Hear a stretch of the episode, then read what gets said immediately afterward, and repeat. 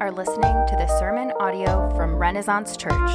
We pray that this message equips you to be formed into the image of Christ as you grow in your love of God and it fuels you to love your neighbor as yourself.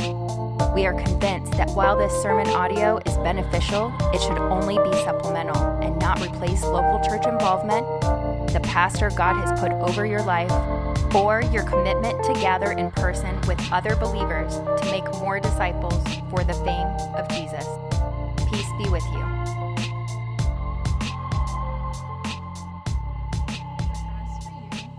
Teach what accords with sound doctrine. Older men are to be sober minded, dignified, self controlled, sound in faith, in love, and in steadfastness. Older women, likewise, are to be reverent in behavior, not slanderers or slaves to much wine.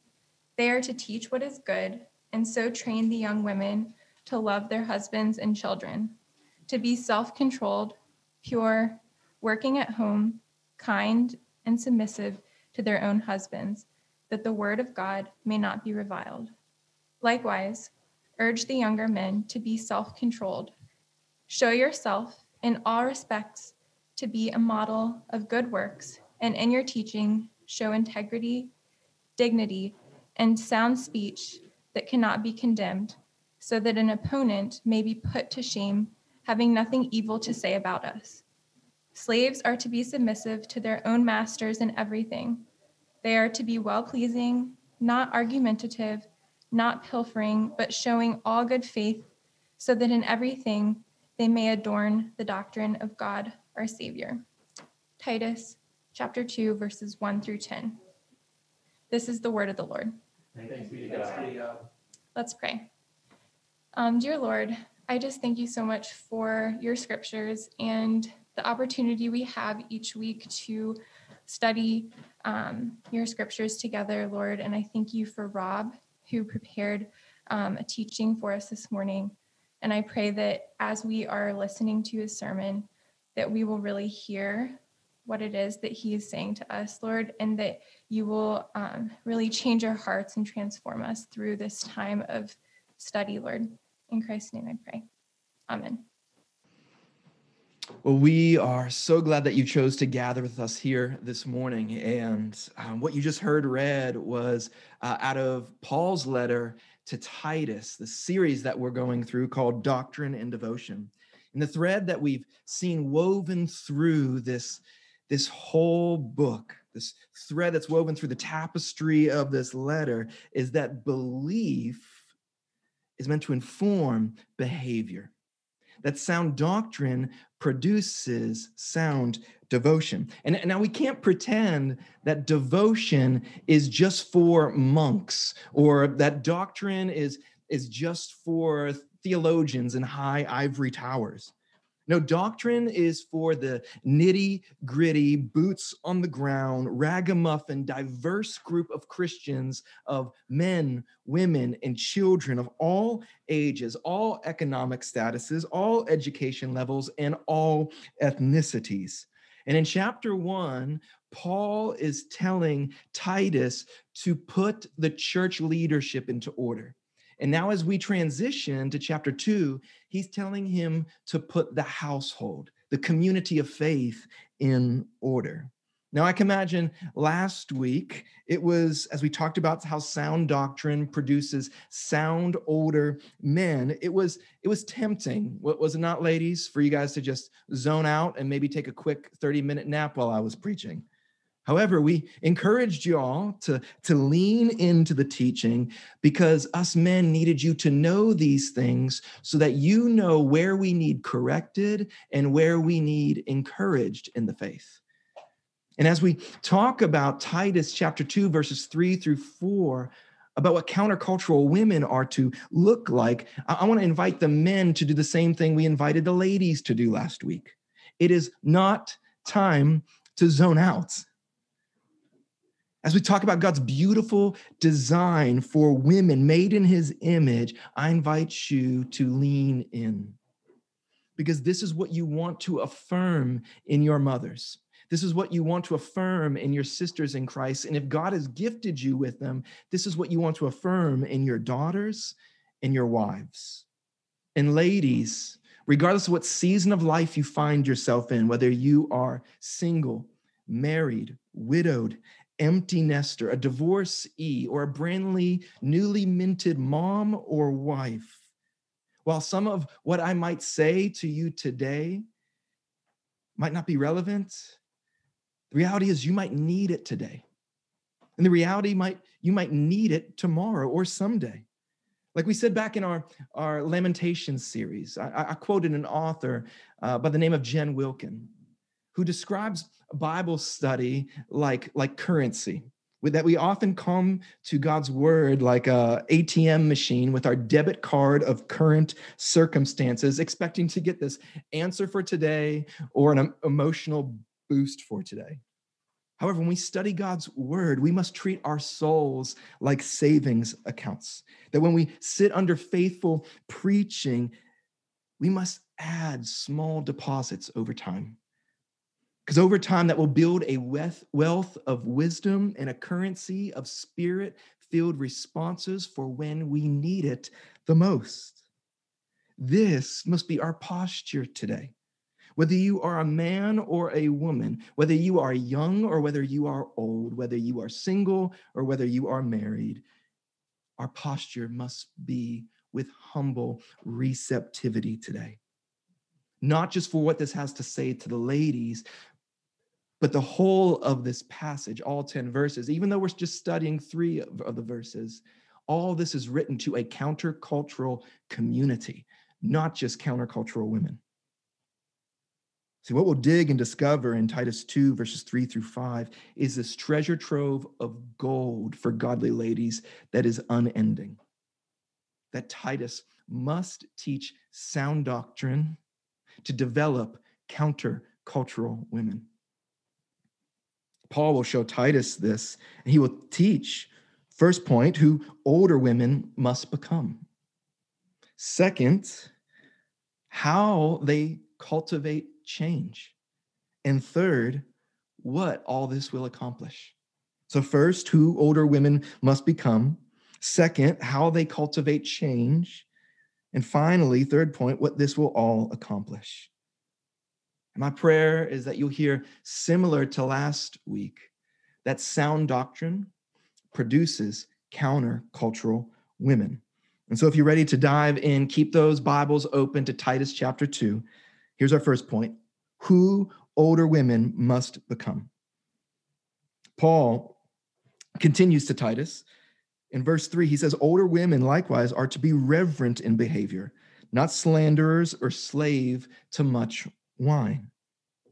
So, this is who they must become. Getting drunk with wine or other intoxicating beverages was prevalent in Cretan culture. See, alcohol from God is meant to be a gift to be stewarded and to enjoy, not like the Cretians who look to it as a little g God to find their comfort, to find their ease and pleasure in at the end of a hard week where they just needed to take the edge off. Drunkenness has no part with godliness. Because with drunkenness comes that loose tongue. See, older women are also not supposed to be slanderers or gossips or in other passages of scripture, you see this busybodies going from house to house, slandering husbands, children, and other women. They love talking about others to tear the community down. And Paul is pulling no punches here. That word slanderers comes from the same root word as the devil. They sound like their father of lies who wants to tear down the community, not build it up. However, women who are reverent in behavior, see, belief leads to behavior. Their words build up the community, not tear it down words that encourage others, not discourage and take the courage out of them. To be reverent as an older woman, it's, it's not so much to be feared because of your age. It's not so much to be someone who is looking down on other people. No, to be reverent is to reveal and to reflect the one you revere, Jesus. it's practicing the presence of Jesus before others. You see, the only way that you can reflect the presence of Jesus, the one you revere, is if you are before the mirror that reflects him. The Apostle James, in his letter, tells us that this mirror is his word. Now, ladies, if you spend any amount of time before a mirror, you know what a mirror is meant to do. It's meant to show you what's in place and out of place. James is saying that's what the word of God does for us. That if we aren't constantly before that mirror, we won't know who we are to reflect. We won't be able to tell what's in place or out of place. Sisters, you cannot bring the presence of Jesus before others if you aren't present before Jesus in his life changing word.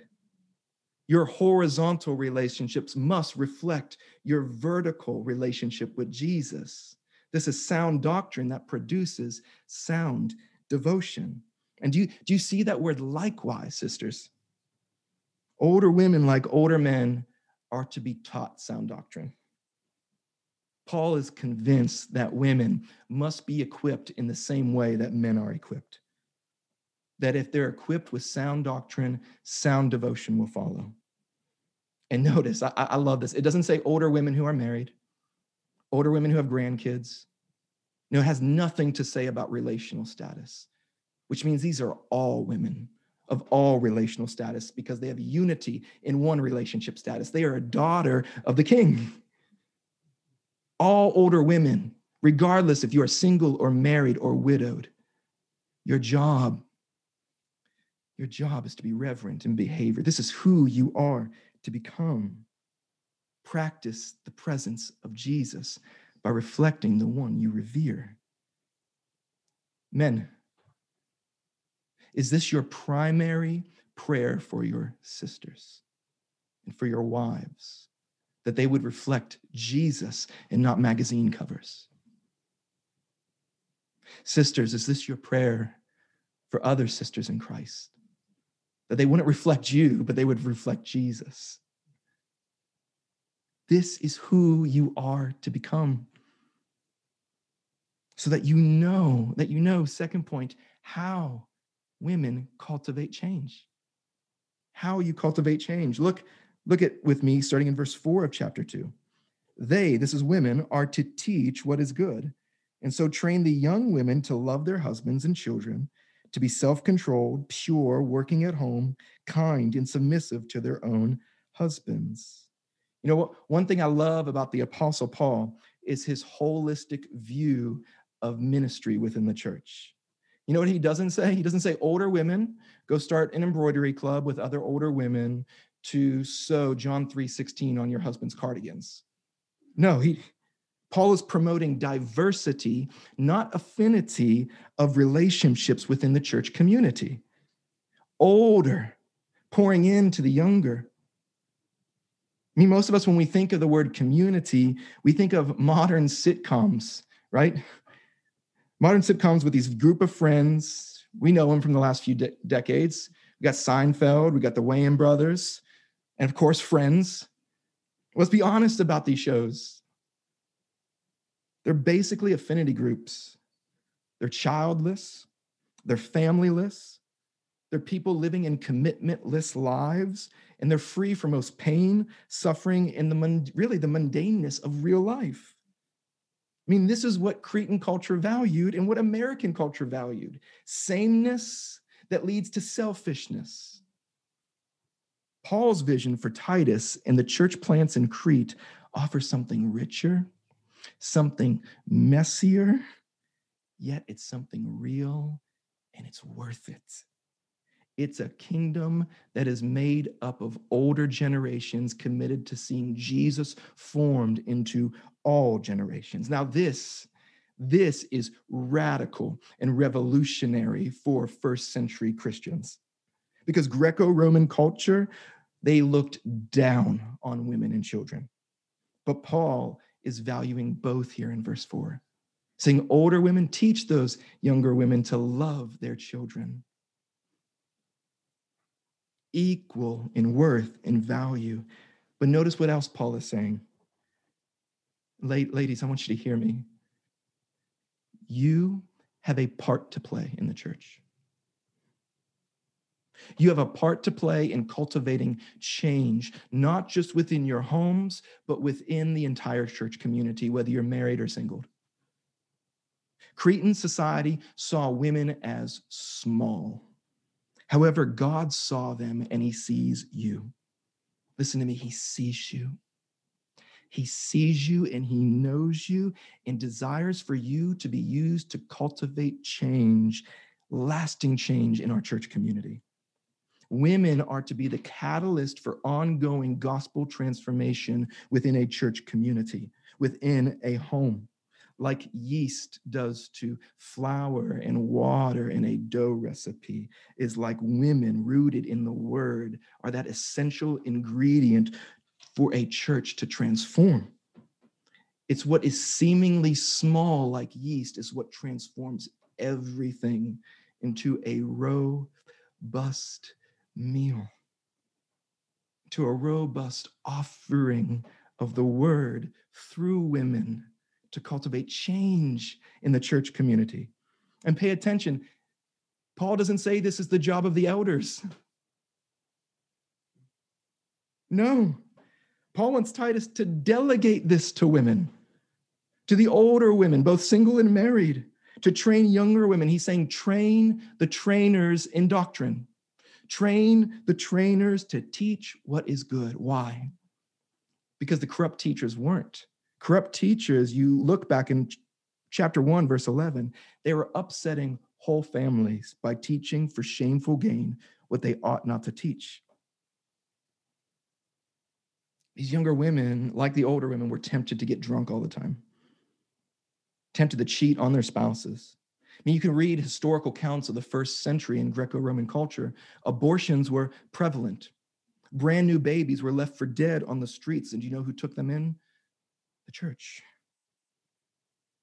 Cretan society, like American society, hates life unless it's their own. Older women, verse 4, to train the younger women in what God calls good is good that children, both inside the womb and outside the womb, are good. Love those kiddos. That marriage to one man for one life is good. Love that husband.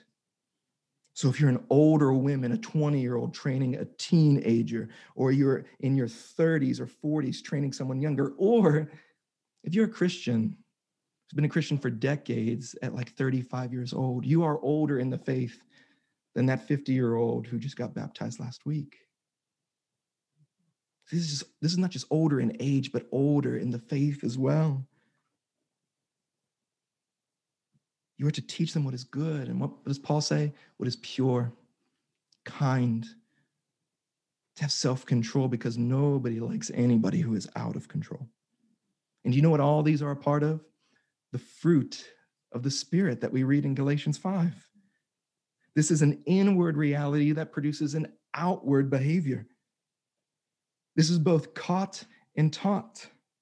This is teaching them, ladies, not to conform to your image, not to conform to your image of how you voted, of how you view masks, of how you view parenting, or how you view schooling. No, this is not teaching them to conform to your image, but to teach what is good is not to point them to you, it's to point them to the image of God in the person and work of Jesus. This is what we teach is good. And don't get lost in that word teach and train. This is not lectures.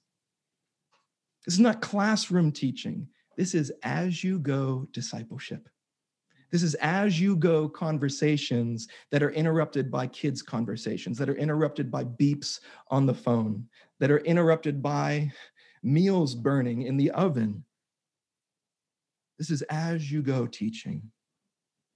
See, good here is not just sharing stories of how you're killing it in the Christian life. Good is also sharing stories of suffering because God defines suffering as good. He uses it for our good. To teach what is good, ladies, is not teaching about how good you are at being a Christian, but how good God has been to you, even when you have failed at being a Christian. Do you hear me? It's not pointing to you, it's pointing to Jesus. Listen, do you, do you want other women to know you or to be impressed by you? Because you can't have both. You either put up a facade or you show them the real thing by faith. Because when they know the real you, when you're pouring into others to know Christ and they know the real you, they will no longer be impressed with you, but impressed with Christ, impressed with God, whom you want them to become like. This is good, sound doctrine that produces countercultural women. But ladies, you're also to train one another to focus your attention homeward. Now, when we hear these words, working in the home and subject to their own husbands in verse 5, there's this tendency to trip over these concepts. So we got to do some deconstructing here so we can rebuild up these definitions. Here's what Paul's not saying he's not locking women in the kitchen or the cleaning supply closet. Paul knows that women are crucial to the advancement of the gospel. I mean, just think about his partnership with Lydia in Acts 16, or his co laboring with Phoebe, who delivered his letter, one of his most robust letters to the church in Rome. Nothing in the New Testament has ever suggested that Paul, Peter, or Jesus intended to restrict women only to the home. What Paul is presenting here is also no different than what he does for a man. What is one of the qualifications for elders? to be a good manager of the what? Of the marketplace? No, his home, his family. It's the same concept here with godly younger women. He's not offloading parental duties nor homeward jobs solely on the wife. He's saying the home is of primacy, not exclusivity. What Paul affirms is that a, if a woman accepts the gift, it's a gift. If he accepts the gift of the vocation of marriage, and children, she will love that calling, not neglect it. Paul is not opposing a wife's pursuit of a profession. He's opposing the d- denial of her primary role in the home, just like he would do for a man. I mean, look at Proverbs 31 woman. She's both an entrepreneur and a faithful wife and mother. She is socially and commercially active, while she's faithful to manage the affairs of the home. And she's celebrated to the one husband that she submits to, which is the second word we're tended to trip over here in this passage submission. For some odd reason, our culture believes that your role equates with your worth, that the more you have to submit, the less you are worth. And the more authority that you have, the more worth you have. But nothing can be further from the truth. Whether it's a female in the womb or a female on her deathbed, a female as a CEO of marketing, or a female who sits in the vice president chair of the United States of America, all have different roles, but all have equality of worth, equality of value and dignity because they're all from womb to tomb created in the image of God. Role never equates with your worth, sisters. This is clearly seen in Genesis 1 and 2 that male and female both are created in the image of God. Men and women both have unity in their value, but diversity in their authority. Yes, man is the head, and wife is the helper. And before we even think that that term helper is derogatory, it's not. It comes from divinity. How many times is God called our helper in the Bible? When Jesus refers to the Spirit that is coming, what does he name him? The helper. Worth does not come from role, it comes from our Creator.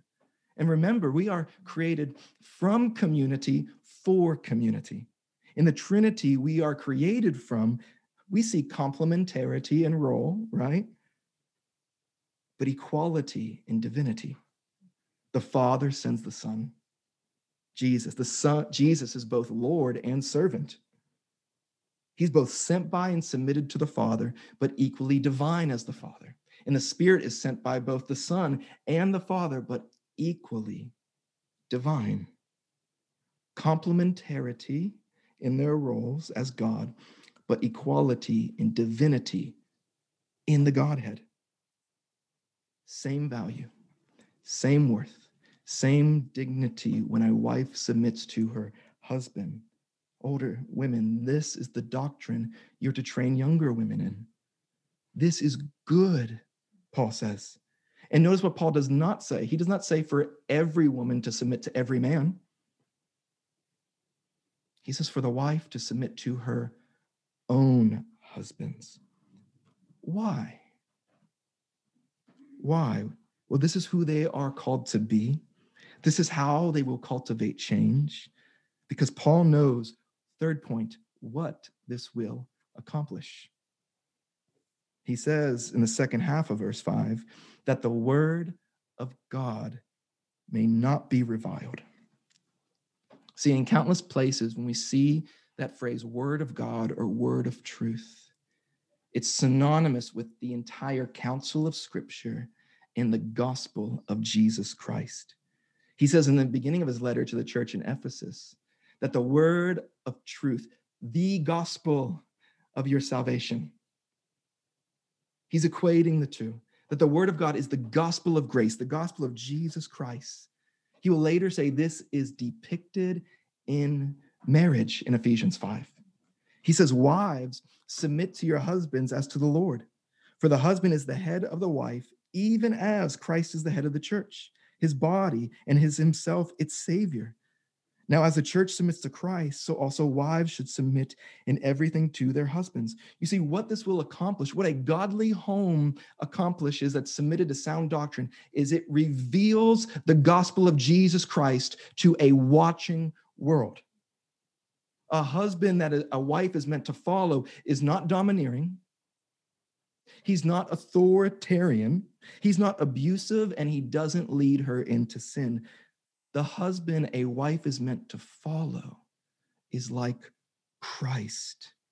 This reveals the gospel to a watching world. This is a husband that does not look out only for himself, but more importantly, his wife, as Christ does for the church. This is a husband that loves, a love that is marked by sacrifice, a love that is marked by servant heartedness, as Christ does towards the church. This is a husband who lays down his life to empower and to purify his wife, as Christ does the church. This is sound doctrine that leads to sound and sacrificial devotion of the husband for the sake of the gospel, for the sake of his wife, and for the sake of their neighbors. You see, Paul wants our marriages to look like this. Wives, submit to your Christ like husbands so that the word, verse 5, is what? Not reviled, but revealed to your neighbors.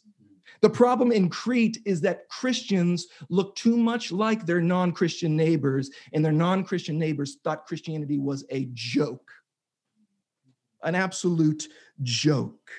Paul wants marriages to be this way, not just for the enjoyment of the husband and wife sake, but for their neighbor's sake, so that the word of God, God's grace, his love for the neighbors in Christ won't be reviled, but revealed through our ladies, through your sound devotion that comes from sound doctrine that you claim you believe and you submit to and you follow from this word. This whole passage, verses 1 through 10, not just this passage about women, this whole passage is about submission. It's about submission to sound doctrine, right? Because what was wrong with the corrupt teachers? They were insubordinate to sound doctrine. See, submission is a divine reality which means it must be an imago Dei reality. A wife is meant to submit to her husband, to follow her husband, because it reveals how the church follows Jesus. But ladies, let me let me ask you something. Who else is part of the church that follows Jesus? Your husbands. See, when you follow your husband, you are simply submitting to someone who says, I'm submitting to Christ. Christian leadership in God's economy is not upward mobility with more freedom and more authority. No, Christian leadership is downward mobility. That the more you see people leading within the church, the more you see them submitting to Christ. Leadership isn't less submission in the church, it's more submission. And all a Christian marriage is showing off is I'm following someone who is following Jesus. Because the reality is, all of us, whether you're a Christian or not, whether you agree with me or not, you are following somebody or something. You have willfully put yourself underneath someone's or something's authority. There is no one listening right now who is not following someone or something. How do I know this? Well, you woke up this morning. Something motivated you to wake up. And whatever motivated you to wake up, is what you are following. It could be approval, could be status, could be success, money, comfort, a good feeling that you hope to get inside this morning. But here's the thing all those earthly things, whether you knowingly or unknowingly submit to and follow, if you follow them to their end, they will only take from you and enslave you. But Christianity, Christ is the only one you can submit to who won't take from you, but give life to you and free you from the things that have enslaved you. See, Jesus' life was one of submission to the Father, one of submission to his plan, only to find disapproval here on earth by the people that he loved only to, to find not riches, but poverty. He had nowhere to lay his head. He didn't come to gain comfort, health, and wealth. No, he came to lose his comfort on a Roman torture device called the cross, to have his life taken from him so that not life would be taken from you, but life would be imparted to you by faith in Jesus. And marriage, marriage is meant to point to this reality. Paul says this mystery is profound. I'm saying it refers to Christ and the church. What is he referring to? The first marriage in the Garden of Eden be- between Adam and Eve that the beginning of all creation begins with marriage. And at the consummation of all things in Revelation, it ends and concludes with a divine marriage for the marriage supper of the Lamb, Jesus returning for his bride, the church older women, this is what you are to teach and train younger women in, so that the word of God, the gospel of Jesus Christ, would not be reviled, but revealed to those around you, because Christian marriages are to display, it's a gift. It's a gift to show off the glory of Christ's relationship to his church, that Christ came to this earth to purchase back his bride that committed spiritual adultery on him ever since he came for her.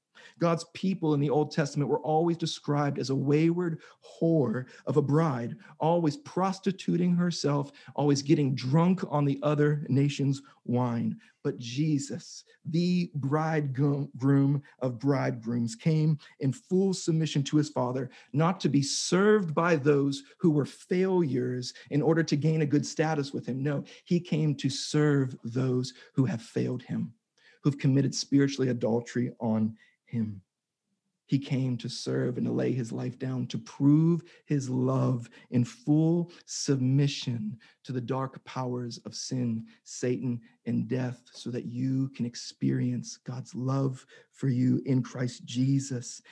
Jesus would take the penalty of a drunken adulterer on that cross death.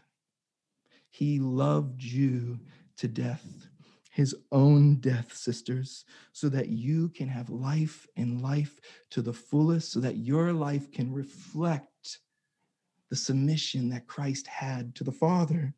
And when you trust in Christ, he empowers you with the great helper, the Spirit of God, the third person of the Trinity, you don't get shamed by the Spirit. You don't get condemned by the Spirit. You don't get reviled by the Spirit, but you get God's love, the confirmation of his love for you by the Spirit, crying out, Abba, Father, you are indeed a daughter of the King, not by anything you do, but, by Jesus has done. There is no condemnation for you, sisters. There is no shame for you, sisters. You are freed from your sins. You are no longer slaves to fear, but to Christ's love for you. This, sisters, is what you are to reflect so that the gospel is not reviled to your neighbors. This is sound doctrine that produces countercultural women to show off the glories of God's grace. This is what transforms homes, transforms church communities, and transforms, yes, even your neighbors who do not know Christ, so they can come to know Christ. Ladies, this is Christ you are to reflect. This is the mirror you are to put yourself in front of at all points of the day. So that you remember God's fatherly love for you in Christ.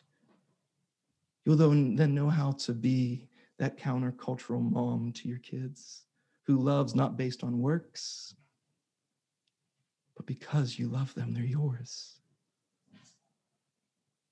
Single ladies, those who aren't married.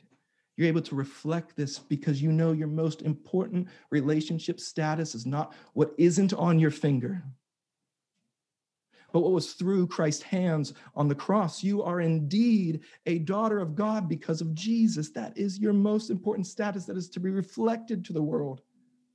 And you are to teach that to younger women who are married, who aren't married. This is to show off Christ's character through Christ like submission. For that's how Christ won your salvation. And that's how our sanctification will be won.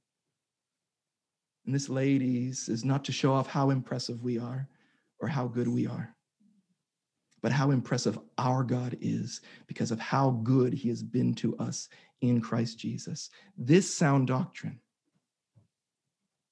directs women to know who they are how they cultivate change, and what this will accomplish. They are to reflect, to be mirror images of their Savior Jesus to a watching world. This sound doctrine produces counter cultural women. Would you pray that we would be a church who cultivates this type of culture in what we teach and how we live? Let's pray. Father in heaven, we praise you for this word. Jesus, we praise you that you are the ultimate example of what it means to submit so that we can have life. Oh, Father, do not let us be consumed